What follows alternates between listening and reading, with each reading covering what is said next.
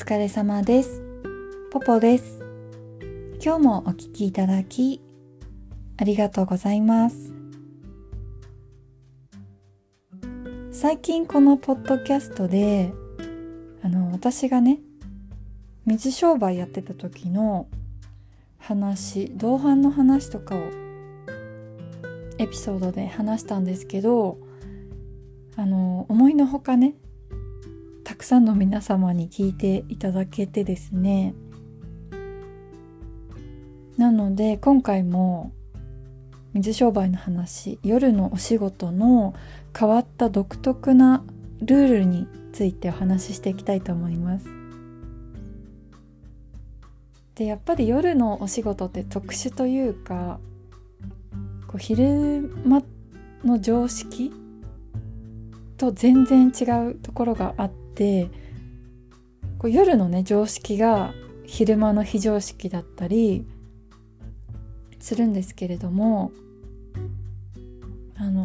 まずは挨拶ですね。挨拶が夜でもおはようございます。芸能界とかでもそうですよね。で、夜にね飲み屋さんの子は出勤すると思うんですけれども、挨拶は常におはようございますです。初めて会ったらおはようございますって挨拶します。で、あとはお店の中で罰金制度っていうのがあるんですね。大体ねどこのお店でもやってると思うんですけれども、昼食だったら、昼間のお仕事だったら、この罰金制度とかやったら多分労基とかに引っかかると思うんだけど、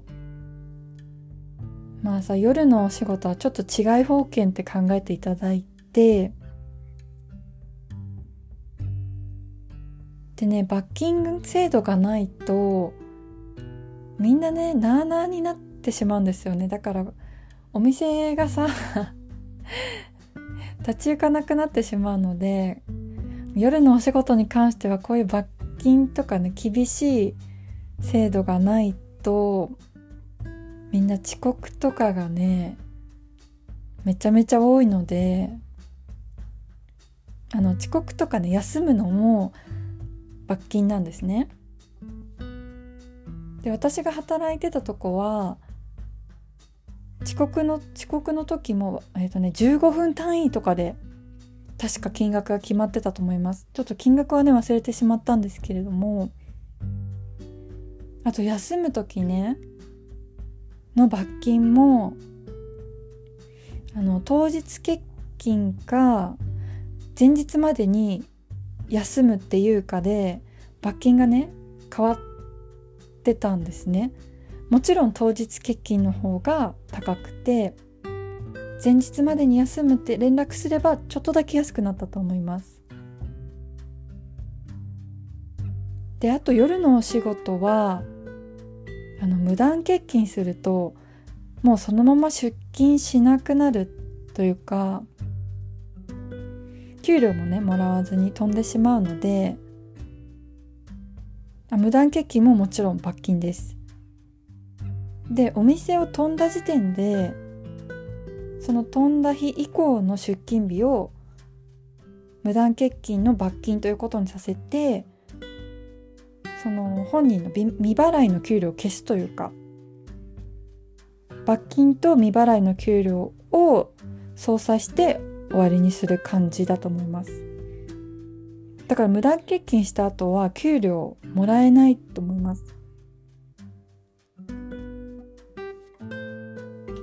無断欠勤というかお店を飛んだ、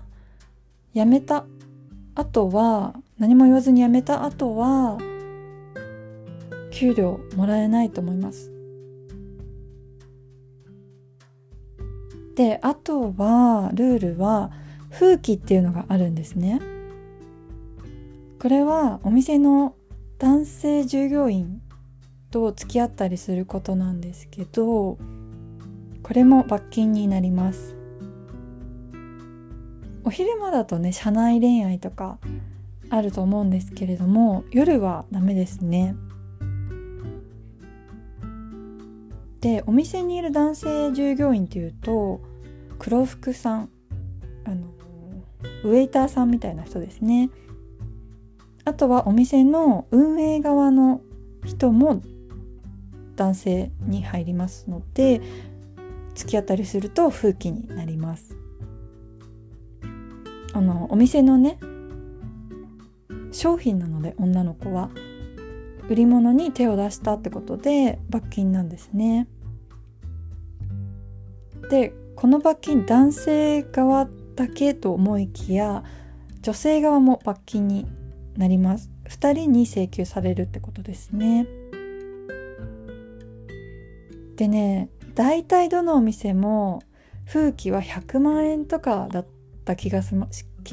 私が働いてたお店は。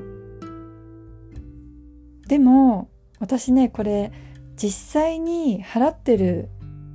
女の子とか男性従業員は見たことないんですよね。もしかしたらね、裏で請求されて払ってるのかもしれないんですけれども、まあ黒服さんとね付き合ってる人、女の子いたと思うんですけど、ちょっと男性側は分かんないんだけど、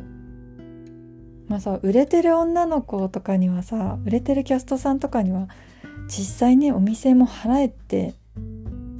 言えないと思うし、あとこれさ、付き合ってるって言ってもお互いが認めなければ結局確認しようがないですね。だからね、実際この100万円のやり取りがあるのかどうかっていうのはちょっとわからないですね。けど抑止力にはなるかもしれないですね。だからそういう意味での100万円なのかなって思います。あと前ね、同伴についてお話ししてるんですけど、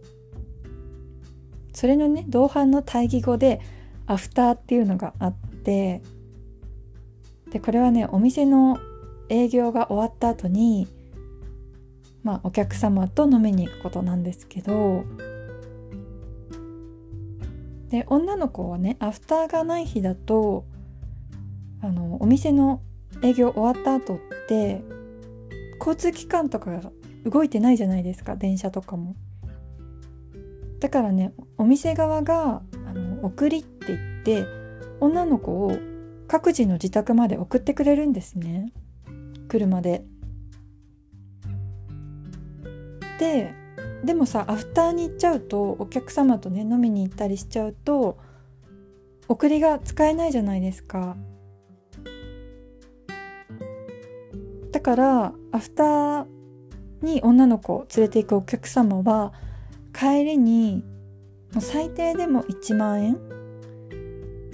はアフターに行ってくれた女の子に必ず渡さなきゃいけないっていう暗黙のルールがあるんですね。でこれ各女の子に渡さなきゃいけなくて、女の子例えば3人連れて行ったら3万円かかります。でこれはね、銀座だけかもしれないんですけど、もうルールなので渡さないと貧縮だし、女の子から嫌われると思います。でこれね、もし女の子がお客様から帰りのお車代いただけなかった場合は、そのお客様の係の女の子、指名の女の子がですね、一緒にアフターに来てくれたヘルプの女の子っていうんですけど、お手伝いに来てくれた女の子に指名の子が自腹で渡してでも1万円は払わなきゃいけません。でこれルールじゃないんですけど、最後にお店の中で女の子のひいきっていうのはもう日常ですね。